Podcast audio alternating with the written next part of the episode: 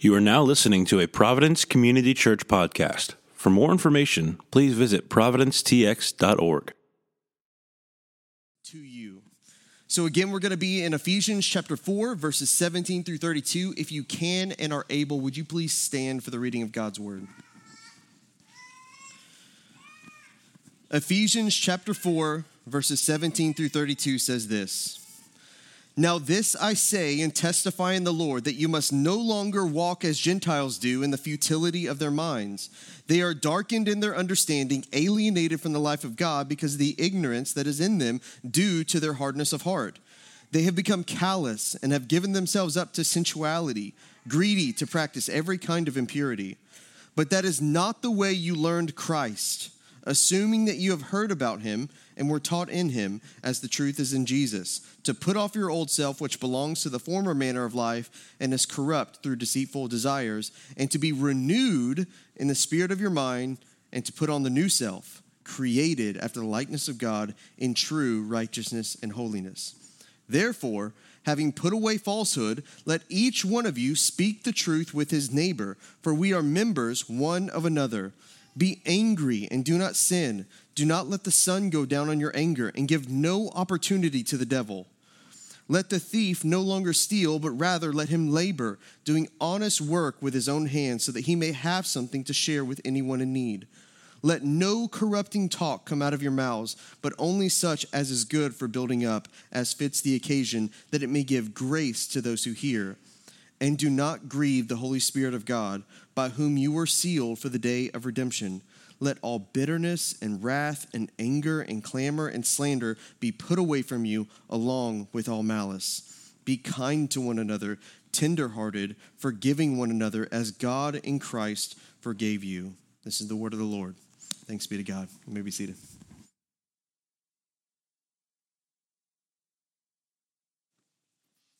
Good morning, everyone.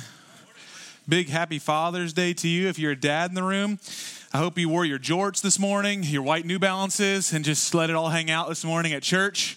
Or maybe you'll do that whenever you get home, but it's your day, so you do you.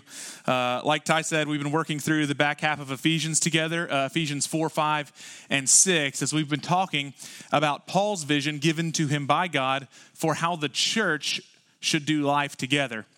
And so last week we mentioned something, and I think it bears mentioning again before I jump in and pray, and it's this. In order for us to really glean everything that we would love to glean from this series, I think it's important that we pray that God would give us his vision for the bride, his vision for the church. All of us, if you're in church right now, so whether you have church experience or not, you now have it. And hopefully it's been okay. But for the most part, we've all had both good and bad experiences in the church. And so if we're not careful, what can happen is when we talk about the church, we talk about it through the lens of our good and bad experiences and all of the in-between. But God has a vision for the church, his people, which is illustrated in the book of Revelation, saying that in the end, the church is a spotless bride unto God. Meaning that God's vision of the church is something beautiful and great and amazing and matchless, and that's what he's bringing and making us into. And if we have that vision too, then we'll pursue that, and we'll say that that's a worthy thing for us to pursue. But if we go into this thinking of the church only in the discombobulated versions of church experience that we've had, then we probably aren't going to have as much passion about trying to be the church in that way. So I want to pray before we jump in. God, give us your vision for the church, the vision that you had in your heart when you gave up your life for us on the cross. So if you'll bow your heads, I'm going to pray that for us, then we're going to hop in. Oh, Father, thank you. First, on Father's Day, we want to thank you, Lord, that you have made us your children, that you love us. Heavenly Father, we thank you that we don't have to run anywhere else. And we thank you for the dads in the room that we can look to you for guidance, not just as an example, but for the power to live in such a way that displays your love to our very own kids and our very own spouses, our very own families.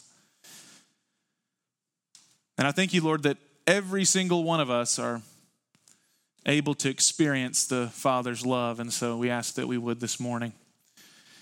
And then secondarily, Lord, we do pray that you would give us your vision for your bride, your church, your people, that when we see each other and when we think about church, whether we think about Sunday mornings or groups or programs, that ultimately we would think about you and you being willing to shed your blood for us and to make us into a new people. And so as we come to your scriptures, open our hearts, open our ears, open our eyes. Give us that heart that we so desperately need, and give us the ears to hear that we know our flesh is prone to stop up our ears. So we just ask that you'd help us, God. Help us to hear you. And in so doing, give us life this Father's Day, we ask. In Jesus' name, amen. Amen.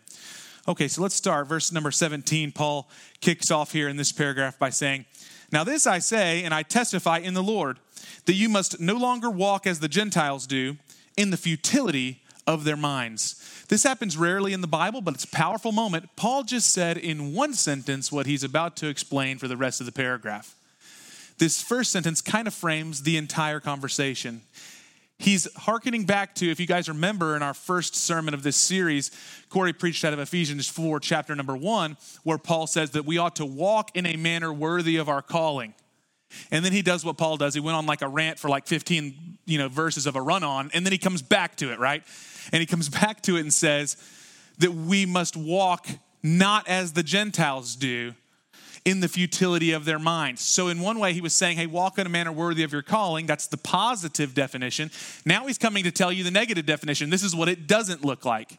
It doesn't look like walking in the futility of your mind. Now, there's an important Christian doctrine here that if you grew up in the Bible Belt at all, you've probably heard some version of it. Maybe you haven't. But Christianity is built upon this premise, that there's the old self that's corrupt along with all of its deceitful desires that we're born into. Every one of us, when we're first born into the world, we're born into a world that was made by God. We're born as image bearers of God. And yet the world that we're living in is a fallen world, and therefore we're fallen people that are born into the world. That's the old self, is what the Bible calls that. And that's why Jesus shows up, and when Nicodemus, one of the Pharisees, come to him at night to ask him how he might be saved, Jesus tells him, you must be born again. That's the second movement, to the new self. Nicodemus isn't understanding this, and he says, do I have to be put back into my mother's womb to be born again? And Jesus tells him, if you don't understand what I'm saying to you, then how are you a teacher of Israel? You have to be born of the Spirit. There has to be a new birth. There you have to become the new you. The Spirit of God has to come and birth something inside of you to change you from the old you to the new you. And so Paul says here something that was very clear in Jesus' teaching, and it's very clear throughout the whole New Testament. Life together as the church, whether it's Ephesus or Providence, has to include a rejection and a renouncement of our firstborn way of life and a wholesale embracing of a brand new life offered in Jesus. Now, I want to pause there because I think that he's going to address something here, and it may not be direct, but certainly indirect. He says, I think that Paul is addressing why many of us have the problem with why the church has heavy emphasis on virtues and a moral standard, and yet much of the church doesn't follow that moral standard. Are you guys walking on this?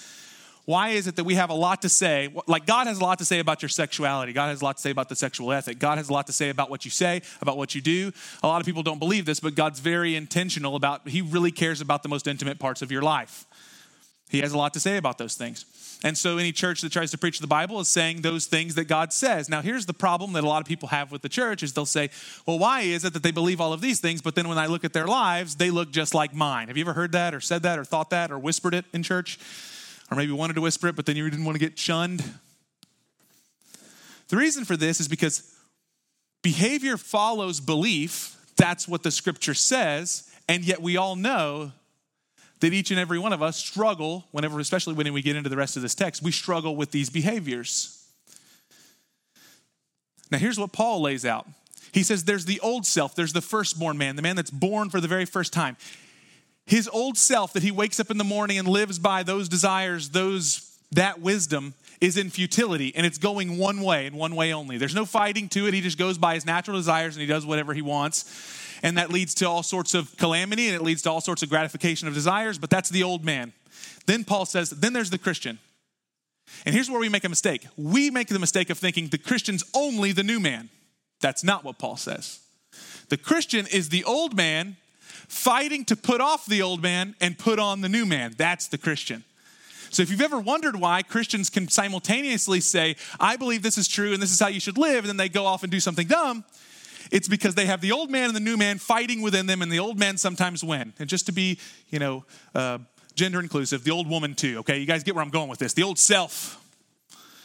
The old you is battling against the new you, and you have every morning this opportunity. This is how Jesus says it. Deny yourself, take up your cross every morning, and follow me. That's killing the old you with the cross. So you're literally embodying the gospel in this way. You're dramatizing the gospel. Christ went to the cross for us, died, and then he's resurrected into newness of life. So every morning we choose to deny ourselves. We take up our cross and say, the old us is dead in Christ.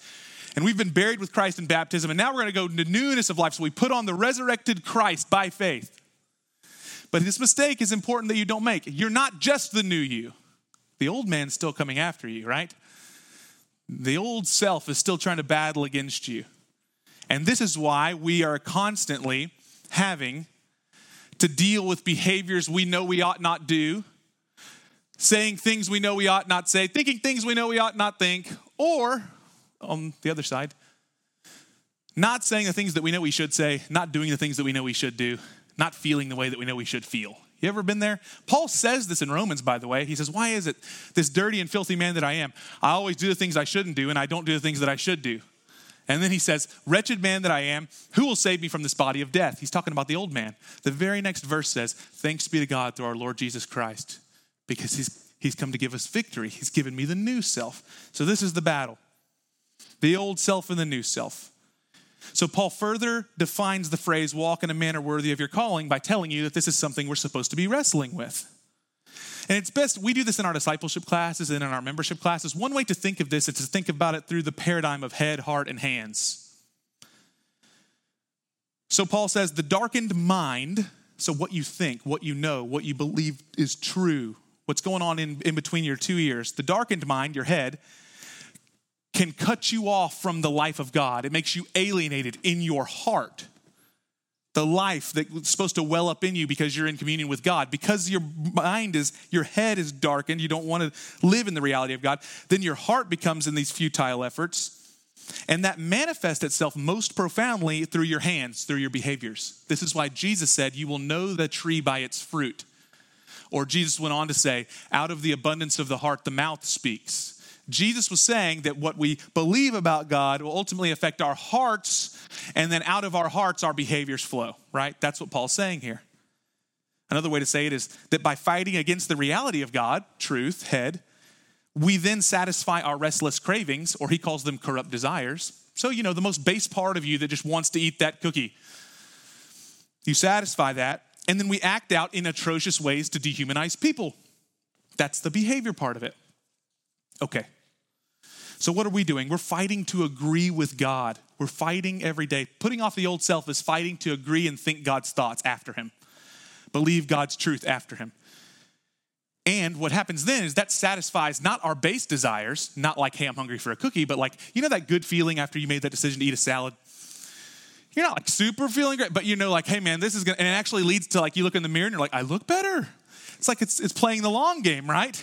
It's like it may not feel good immediately. You really wanted like fettuccine Alfredo and you got like Panera, but like the healthy Panera, not like the turkey chili Panera, The deeper longings of your soul is what the truth of God comes to actually assuage, actually satisfy. The base desires is what the world offers. And when we don't allow ourselves to settle for our base desires, but we get down to the deeper parts of our heart, the truth of God satisfies our soul, the deepest longings of our heart, and guess what results? We act in ways that honor God and honor people. It always leads to life. Okay, now Paul has a line in here that I want to bring your attention to, because Christians, if we miss this, we also make a big mistake. Verse 21, he says this, assuming that you have heard about him and were taught in him, as the truth is in Jesus. What an assumption that is. Paul says this, he's writing to a church, but he's saying, if you try to apply what I'm teaching you, but you don't know Jesus, that will go poorly for you. Trying to lay upon someone morality without introducing them to Christ is like trying to put out the fires of hell with a water pistol. It's not helpful. We know Christians, here's what Christians believe. Christians don't believe virtuous moral living is possible apart from Jesus. It's not what we believe. Because Christians don't believe that ultimately Christianity is only a virtuous moral system. We believe that Christianity is about Christ crucified and resurrected coming to save us from sins, and that there are implications of that truth that then are birthed in our hearts and it leads us to life. Christianity is not all of the list of things I'm about to tell you. That's what comes out of meeting Jesus. So the first step is introducing people to Christ, and what flows from that is life and behaviors that accord to life. So Paul says, I'm assuming that you know Jesus here. And I want to say that to you as a Christian, not only because, hey, we don't want to lay morality on those who don't know Jesus, but for you too, if you try to be moral apart from Christ, it's going to go poorly. Because we cannot do it. Okay. Now, what does Jesus do, or what does Paul do next? Let's go to verse 25. So now he's about to go through what I would consider to be, it's pretty basic, I think, morality. Like when I first read this, I think the first reaction is going to be, okay, that makes sense. Then we're going to dive into him. It's going to be like, that's way too harsh. But we're going to get somewhere, I think. In some ways, this kind of reminds me of the Ten Commandments. Like the Ten Commandments, you read them and you're like, okay, that was kind of like kindergarten morality. And then we all, if we're honest and we actually look through the Ten Commandments, then we're like, and we break them often. What has gone wrong? That's kind of what this is like. So let's just read through them. I'm going to read all of the whole verse, and then I'm going to explain it and just kind of walk through it. Verse 25, he says, okay, so therefore, because we're putting off the old self and putting on the new self, he's going to give you examples of what that looks like. Having put away falsehood or lies, let each one of you speak the truth to his neighbor, for we are members of one another. You put off the old self by stop lying. You put on the new self by speaking the truth. Verse 26, be angry and do not sin. Don't let the sun go down on your anger and give no opportunity for the devil. Let the thief no longer steal, but rather let him labor doing honest work with his own hands, so that he may have something to share with anyone who's in need. Let no corrupting talk come out of your mouths, but only such as is good for the building up, as is fits the occasion, that it may give grace to those who hear. And don't grieve the Holy Spirit of God, by whom you were sealed for the day of redemption, but let all bitterness and wrath and anger and clamor and slander be put away from you, along with all malice. Okay, let's take these one at a time. The first thing he says is that the Christian refuses to lie and chooses to speak the truth. So think old self, new self. It's not just that God says we ought not to lie. That's the starting line. I think that's a good starting line. But the Christian also then says, and we ought to speak the truth to one another in love. We covered this last week. Why is that? Well, in the scripture, the Bible tells us that Satan is called the father of all lies. Meaning that one of the ways that Satan leads the way in his attempt to overthrow God's kingdom is to bring deception and lies into the people of God's ears. That's his primary. He always wants to bring half-truths, twisted truths, lies into your life. So Paul's saying here that what we ought to do is definitely not lie, which would mirror him, but then putting on the new self is mirroring your heavenly Father. So it's not just that you reject the father of lies in his way, it's that you embrace the heavenly Father who speaks truth always. This is why Jesus looked at his disciples and says, I am the truth. Like he embodied the truth. And so for us to follow Jesus is to be about speaking the truth. I would say this, and then I'm going to move on. There is nothing more adventurous that you can tell your kids to do than tell them to live their lives telling the truth all the time. You don't ever know where that'll lead you. It'll lead you in great times. It'll lead you in the worst of times. It's the tale of two cities, baby. You're going to go everywhere just to decide, I'm going to tell the truth. Okay. But then he goes on. He says, don't let the sun go down on your anger. Every one of us has probably heard this at some level. What is he saying? We reject unbridled anger by seeking reconciliation rather than vengeance. Now listen to this.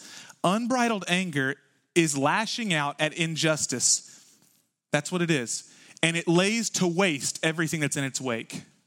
The problem with unbridled anger is not that injustice doesn't exist. It's just that you and I are not the best at discerning what should be the punishment and judgment for sinful behavior and injustice. And so what we do is our anger is kind of an instant judgment on what's happened to us. You guys know this in marriage, right? Something happens, you pop off, I'm getting justice. 30 minutes later, you're like, I may have overreacted. Well, maybe it was much. It's an instant judgment. I want to step in. I want to rush. I want to rush in, cast judgment, ask questions later. It's like ready, shoot, aim, right? That's unbridled anger.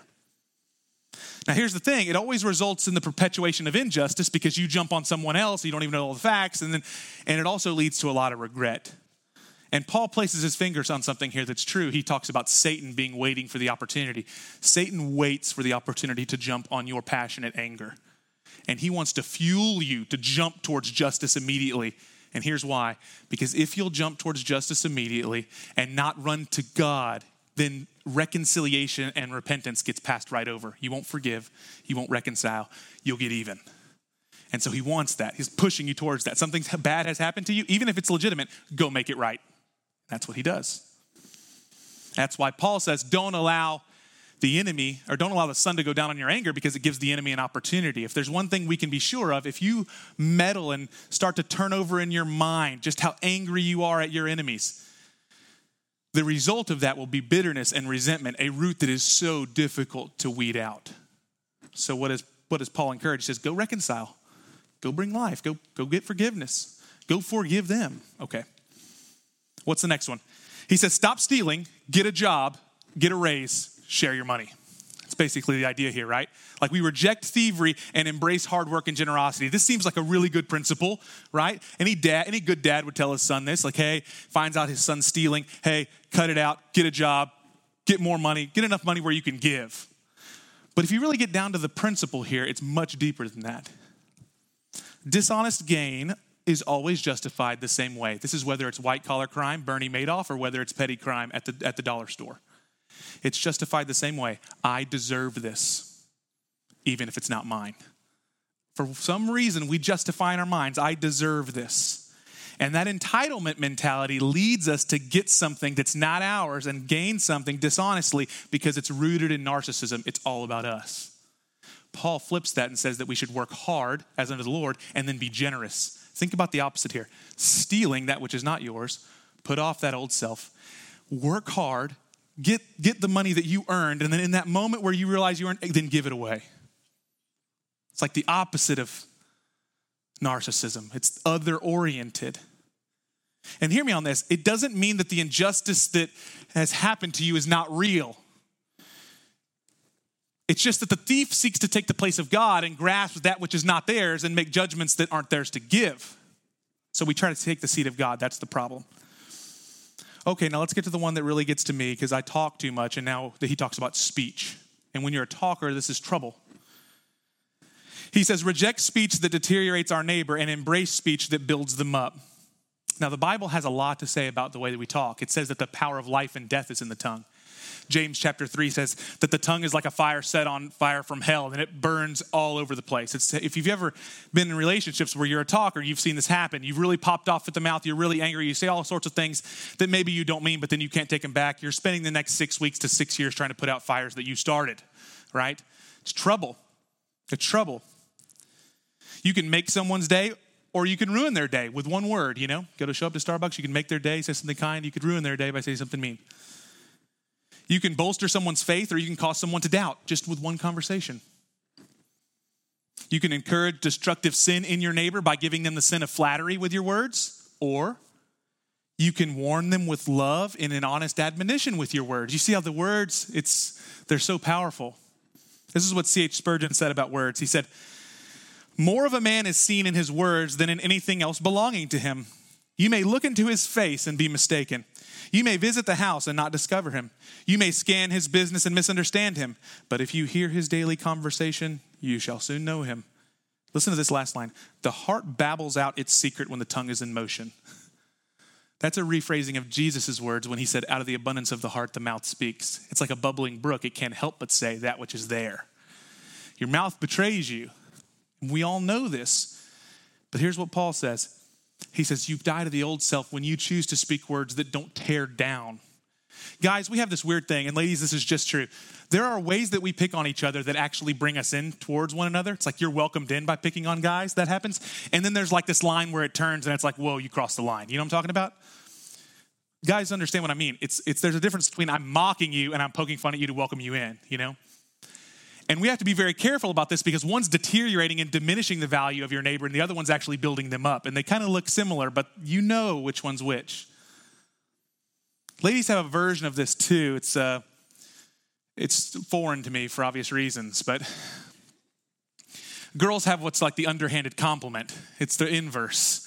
It's where like they say a nice thing, but they say it, and that only the girls that are involved in the conversation know that it was underhanded. Later, I'm like, isn't that sweet that so-and-so said this? No. It wasn't sway, it was mean, it was evil. It was from the darkness. I'm like, what? It's like, I really took that as a compliment. And then I'm second guessing myself. I'm like, she said I would look good too, you know? I'm like, what is it? We have to be careful with our speech. Are we building up or are we tearing down? Are we taking someone who's an image bearer of God and looking for ways to speak life and grace into them that brings them up into the truth of Jesus, or are we looking to tear them down so that we can stand on their shoulders and feel a little bit bigger? Getting a laugh at someone's expense just to feel a little bit bigger in the moment. Paul says it's death. And then he ends this portion by saying this drunk drawer of terms. He says bitterness, wrath, anger, clamor, slander, malice. We got to put all of them away, put all of them to death. Now here's the thing. You can read this portion of scripture through two eyes, and I'd like for you to do so. The first one is this. When you read this and you actually try to define it, look at it as, how do I live my life? Do I measure up to that? And this is where we get convicted, right? We fall short of this. Hopefully when you read that, you don't think like, yep, nailed it. Great. Now what happens is you might even be tempted to justify why you're not. Like, this is an impossible standard. Who lives like this? Like, we haven't even gotten to the sexual ethics of the scripture yet, but you're already probably like, this is craziness. No one could live up to this. Now here's what I want to do that might help. Now look at it through a second lens. How do you long for others to act and live in relation to you? And then read it. Here's what I know without knowing you, is that you probably almost see it as a given. Of course, they better not steal from me. How dare someone speak evil of me? Someone's going to call me fat? Never. Blasphemous. You probably read this stuff and you probably assume that, of course, that's how everybody should treat me. And that needs to make you pause and ask the question, why is it when we read this through that lens, we're like, yeah, that makes a lot of sense. But when we put ourselves underneath the microscope, we say, God's a little unjust. He seems to be a little strict. The answer is because you're battling your old self still. Your old self's telling you, your old self's trying to convince you that God's too strict and not you're the problem. Your old self wants you to know, you're fine how you are. You can still make fun of Billy. It's funny, everybody laughs, just not Billy. Your old self wants you to think that's okay. That's permissible. It's all good. Not a big deal. Everybody does that. But the new self looks in the mirror and says, ooh, there's something in my teeth. It's gross. I need help. All right. But how do we apply it? This is key. The Christian that writes all these things down on their mirror tomorrow in toothpaste and tries to look at them and obey them is going to struggle, right? You might do good and then you're going to fall off. It's a lot like a New Year's resolution. You start working out, try to get trim, then you eat chocolate cake by February. You know, it's difficult. But Paul gives us the key to apply here. What is his key to apply? Verse 30, don't grieve the Holy Spirit of God by whom you were sealed for the day of redemption. Listen to this. There's two things. Number one, the Holy Spirit is active in your life if you're a Christian. It's not an open question. It's a certainty.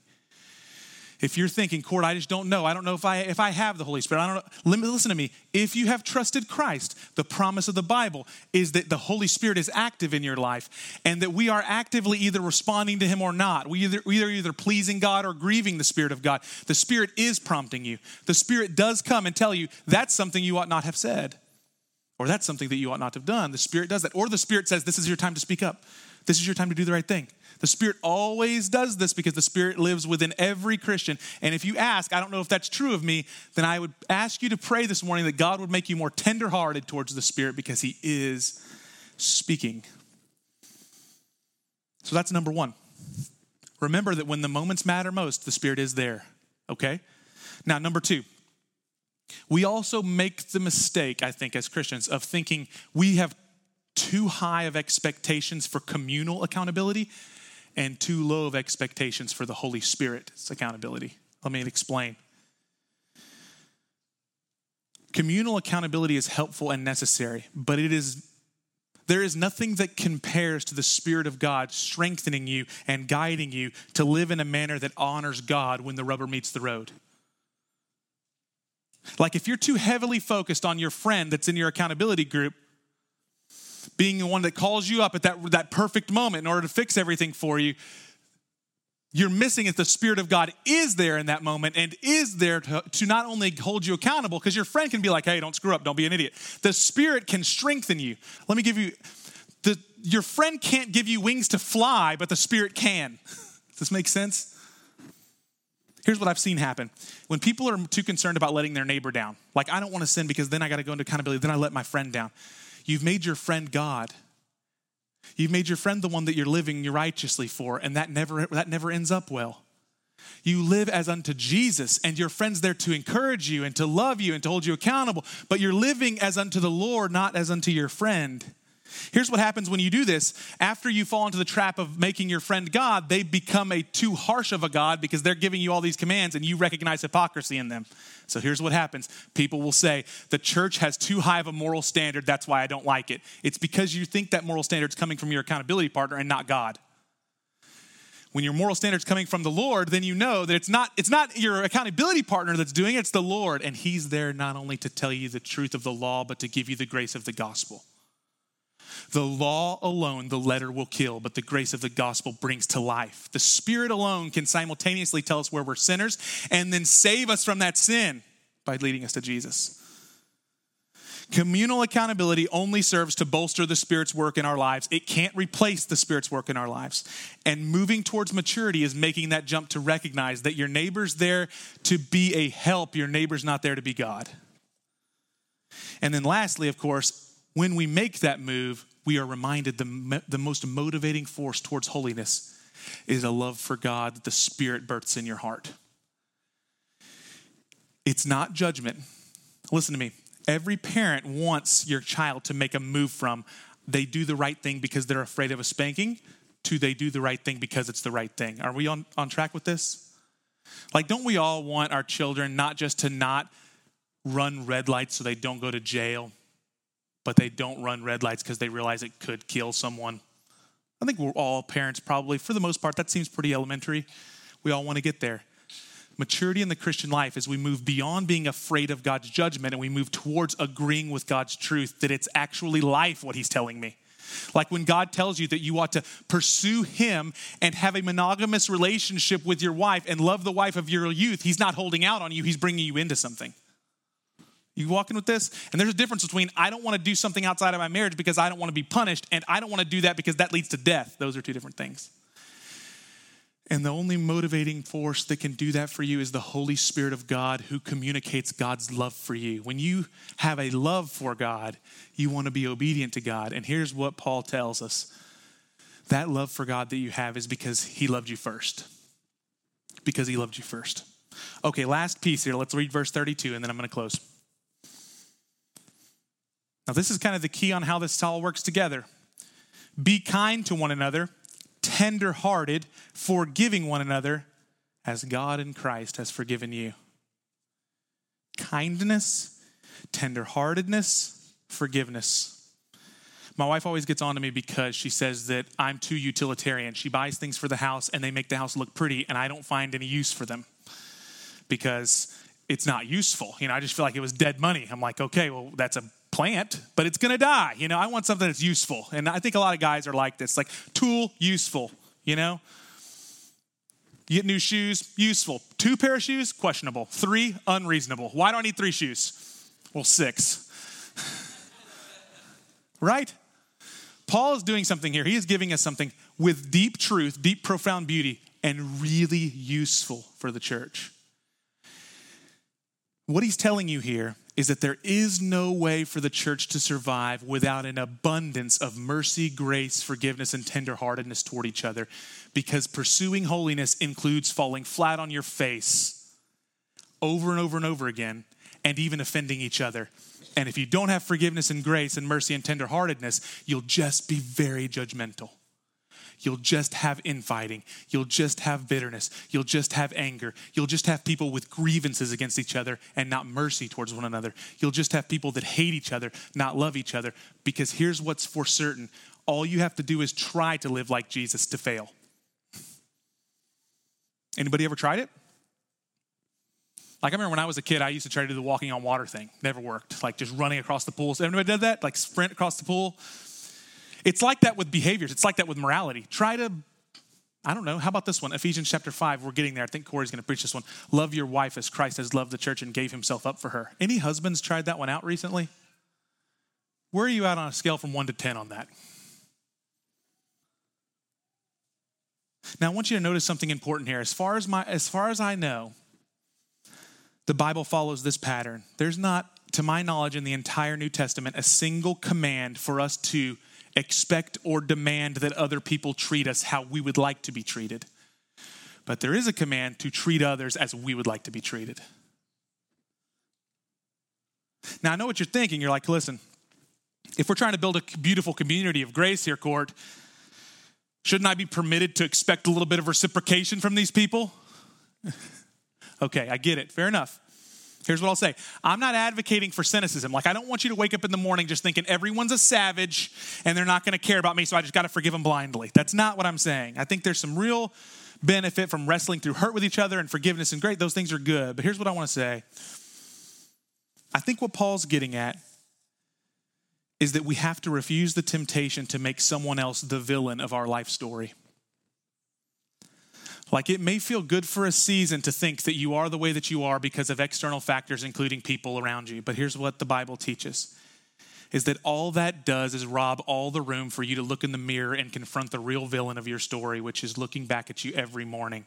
Here's what I can promise you. I know this is harsh. Happy Father's Day. No one's betrayed you more than you. No one's lied to you more than you.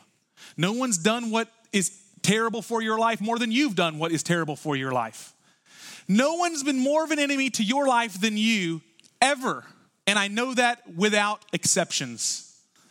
And Paul is saying when we spend our lives focusing more on what other people have done to us, it robs us of the chance to look in the mirror and realize the villain's standing there.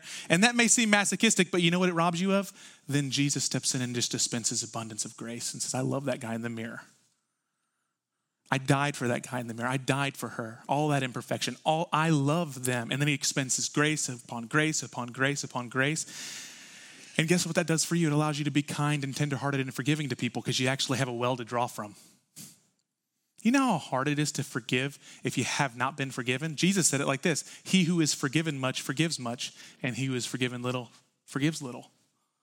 The Pharisees couldn't forgive the woman caught in adultery because they hadn't looked in the mirror. It was all about the externals. Big bad Rome was the problem rather than them in the mirror were the problem. And it doesn't mean Rome wasn't a problem. It just means that the most life-giving way to live your life is to look at yourself in the mirror and actually address the thing that you can address. The most fruitful and effective way to spend your time is to concern yourself with your own obedience to the Lord and stop trying to police the obedience of your neighbor.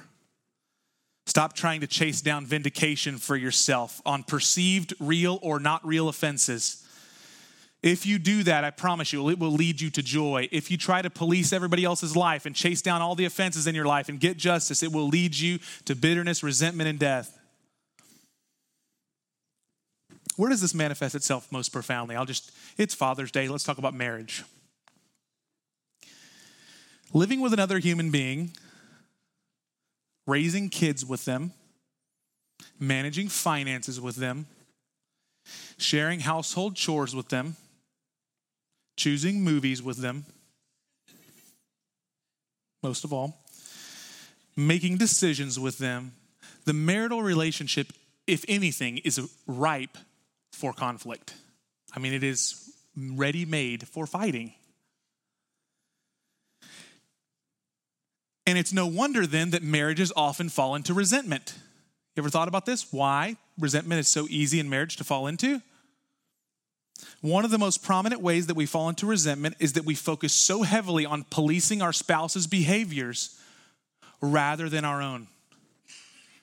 And this is easy to do, right? Because here's why. And if you haven't thought about why that's easy to do, I'll tell you. It's because no one affects you, your life more than your spouse's behavior.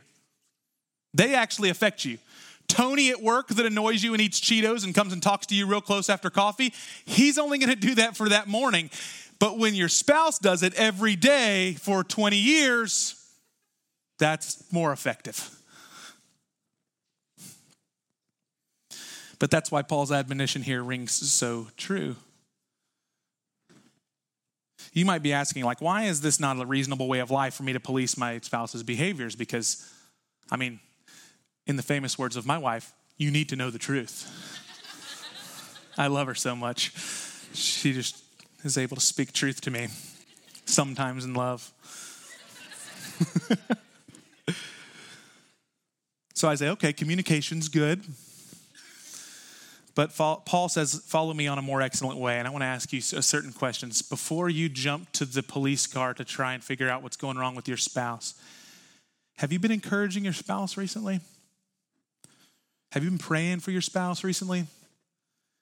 Are you looking for creative ways to communicate that unique, special love like you did whenever you first asked your spouse to marry you guys? You know what I'm talking about? Like that you were writing poetry and stuff, and then now it's 20 years later, and you know you're going to sleep, snoring in your boxers, and you haven't even kissed her goodnight. Are we serving our spouse as Christ served us? Are we speaking well of our spouse in private and in public? Are we checking our anger at the door after a long day? You know that you're about to pop off. You checking that anger at the door? Are you checking your own speech before you police their speech? Are you questioning your own motivations in the argument before you question their motivations? How about this one? Are you listening to them for understanding or to craft a really good rebuttal? I say that to say, and you might be saying, well, I'm not married, that's unhelpful. No, that's for every relationship of all time, anywhere you go. Have you checked yourself? If you find yourself looking to police everyone else, Paul's admonition is to look in the mirror, because there's life there. Because the Spirit's voice is speaking to you about you. Famous story from the life of Peter is right at the end before Jesus ascends. He asks Peter, what will happen for this man John, his friend? What are you going to do with John? And Jesus turns to him and says, what is it to you if I allow John to live until I return? You follow me, Peter. Now you might be asking this, does Jesus think that Peter shouldn't care about John? No, he's saying he shouldn't care about him in that fatherly way like he rules his life. Jesus is the one running your neighbor's life. He's the one who's speaking to your neighbor. You would do well to spend a lot more time praying for your neighbor rather than policing your neighbor. And you would do a lot better praying for your spouse rather than policing your spouse. Because here's one thing we can be certain of. God's more committed to your sanctification than you are. And God is certainly more committed to your neighbor's sanctification than you are. You want their sanctification for every sort of reason under the sun. Some of it's good, some of it's bad. I love them and I want them to grow in Jesus, and they annoy me and I want them to stop annoying me. Jesus wants their sanctification because he loves them with a pure motivation. So I want to end with this thought. How do we live like this? The answer is right in the text. Not grieving the Holy Spirit means that we pray that prayer that was at the end of each church of Revelation the last week or last few weeks when we were going through it. God, give us ears to hear what your Spirit says to us. Give us tenderheartedness to feel that what you want us to feel. Let us know what you want from us. I joked with the 9 a.m. I said, I know some of you spouses are going to be tempted to get in your car and tap your... You hear what he said today? Don't do it, okay? Instead, go and say, God, what do you want me to do differently? What is it that you're saying to me? What is it that I need to wrestle with? Give me a tender heart, Lord, that I might respond to you. And then in so doing, what you're going to experience, this is a promise from the scripture, not me, so you could take it to the bank. What you experience is, the Bible calls it times of refreshing. All of a sudden, there's joy. All of a sudden, instead of resentment for your neighbor because they never actually get it, you start feeling joyful because God's poured out mercy on you.